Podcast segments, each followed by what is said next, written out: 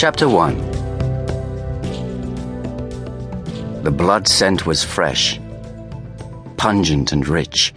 The acrid smell of it stung her taste buds, bringing saliva. She stopped, turning her head until she caught it again. In the distance, a clump of trees. Years of fending for herself had her instincts honed to perfection. A light breeze floated the scent to her, and she savored it. It came from the trees, but she was wary. Along with the scent of blood, something else, something alien. Hunger ached in her belly. Cautious, for she could not identify the other smell, she made her way towards the trees, stopping every few seconds to sniff at the breeze. Her eyes flicked over the surrounding land. Nothing there. The blood scent was stronger. Like a wraith, she slipped into the shade, moving with exquisite precision, all her senses alert. When she found the source of the scent, she slid forward as close as she dared and settled down to watch. She would remain hidden until she was sure. Such was her nature. Fifteen minutes later, the lioness still lay, motionless as carved stone. Tawny eyes showed she was alert and focused. Invisible from all but the sharpest observer, she was cleverly camouflaged by the dappled shade of a low, scrubby bush and the sparse, dun-colored grass around her. Muscles tensed along her back and haunches, rippling beige, twenty-three stone of power and speed. Her concentration was total. She was very, very hungry. The little boy, thirty seconds away from death, was two, maybe three years old. His fair skin burned crimson from too much sun. Silky blonde curls lay damp on his head in the intense heat. A cut on his leg was crusted with dried blood. Face grubby and streaked with recent tears. Sobs still surfaced from deep inside him and shook his sturdy little body. He had done the unthinkable, the unbelievable. He was lost in the vast, barren, heat soaked sand that was the Kalahari Desert.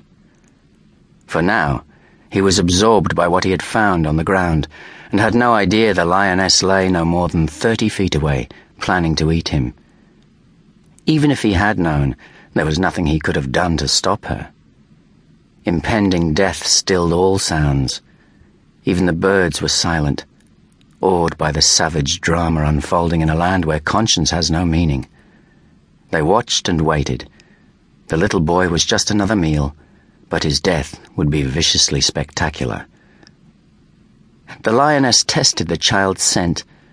Her mouth became a silent snarl as she drew her lips back, exposing large yellow teeth, sucking and blowing air over sensitive taste buds.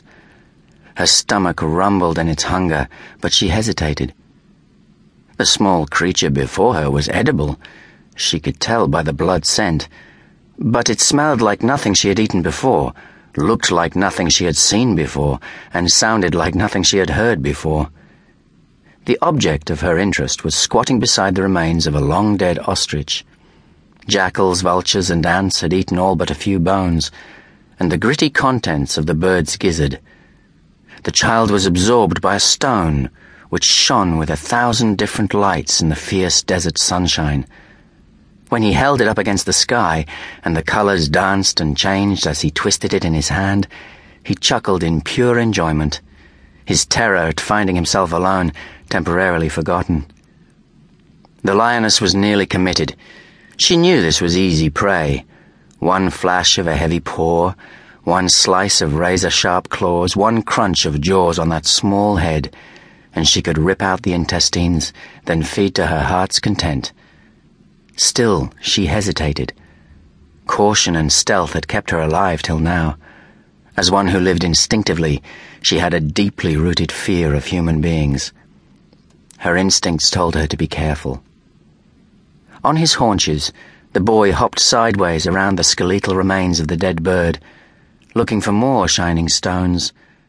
The movement took him closer to the bush where the lioness lay.